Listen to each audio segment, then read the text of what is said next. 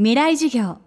この番組はオーケストレーティング・ア・ブライター・ワールド NEC がお送りします。未来授業木曜日チャプター未来授業。月曜から木曜のこの時間ラジオを教壇にして開かれる未来のための公開授業です。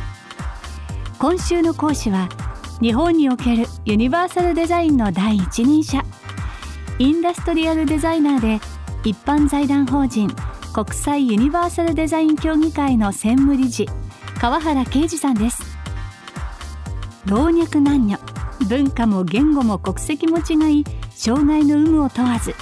誰もが利用することができるユニバーサルデザイン。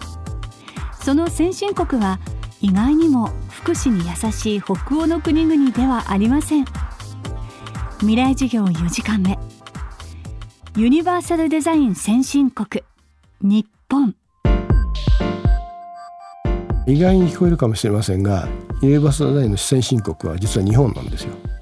これはあの海外の研究者専門家ユリの専門家たちが来て口々に言うんですね日本が一番進んでる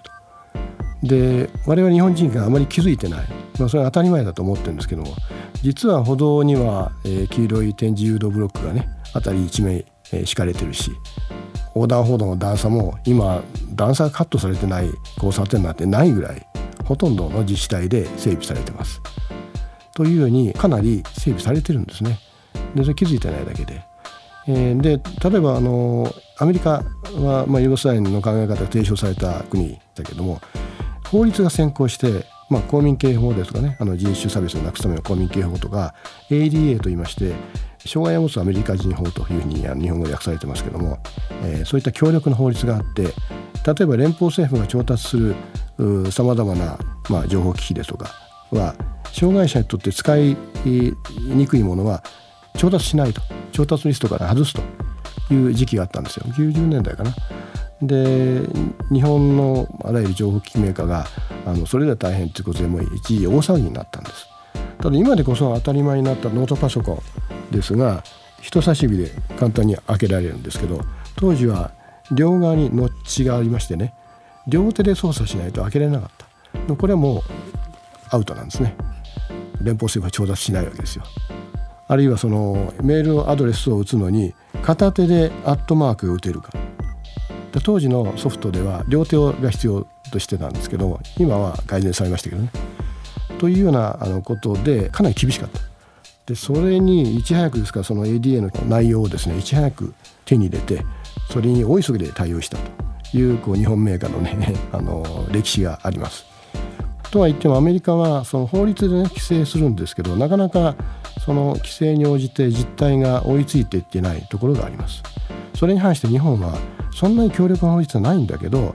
まあ、企業が自助努力でひとえにいい製品を作ろうあるいはその売れる商品を作ろうということに、まあ、熱心だったことが幸いして、えー、実態の方が先に整備されてしまった。でようやく障害者基本法なるものがね ADA とまでいかないんですけどもがやっと、えー、昨年ですかあの整備され始めたというような大きな違いがあります。ですから今必要なのは私たちはそんなに決して劣悪な環境にいるんじゃなくてむしろいい環境にいるんだということをしっかり自覚をしてただしまだまだ発展途上だと思うんですね。これあの UD にはあのゴールありません。スパイラルアップと言いまして何度も何度も検証しながら質を高めていくというこの繰り返しですので、まあ、それをどれだけ続けていけるかと同時にその成果をですね日本以外の他の社会他の世界にどう伝えていけるかということがおそらくこれから重要になってくると思います。ユニバーサルデザインにはゴールがないと話す川原さん。私たちにまずできること。それは感覚的に世界が多様性のもとに成り立っていることを理解することです。まあ若い人にはできるだけいろんなことをねやっぱり若いうちに勉強してほしい。知識を獲得しさまざまな経験を積み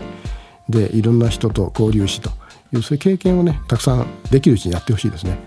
これが社会に入って例えば会社に就職したりするとなかなかそういった時間が取れなくなる。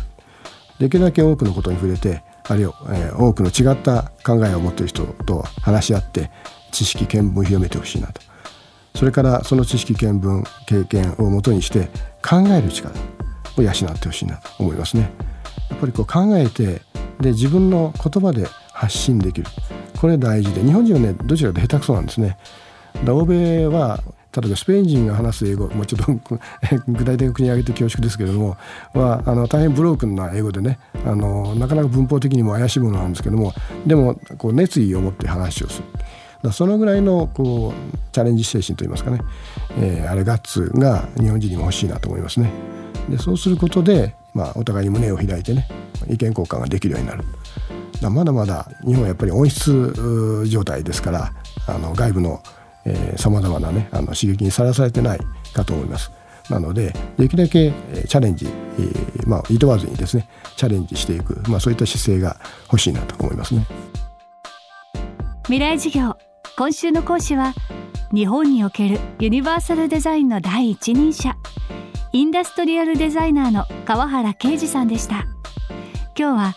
ユニバーサルデザイン先進国日本をテーマにお送りしました来週は局地建築家で日本火星協会フィールドマネージャー村上祐介さんの講義をお届けします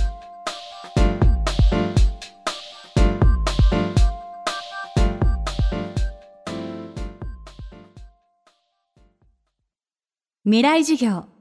この番組はオーケストレーティング・ア・ブライター・ワールド NEC がお送りしました。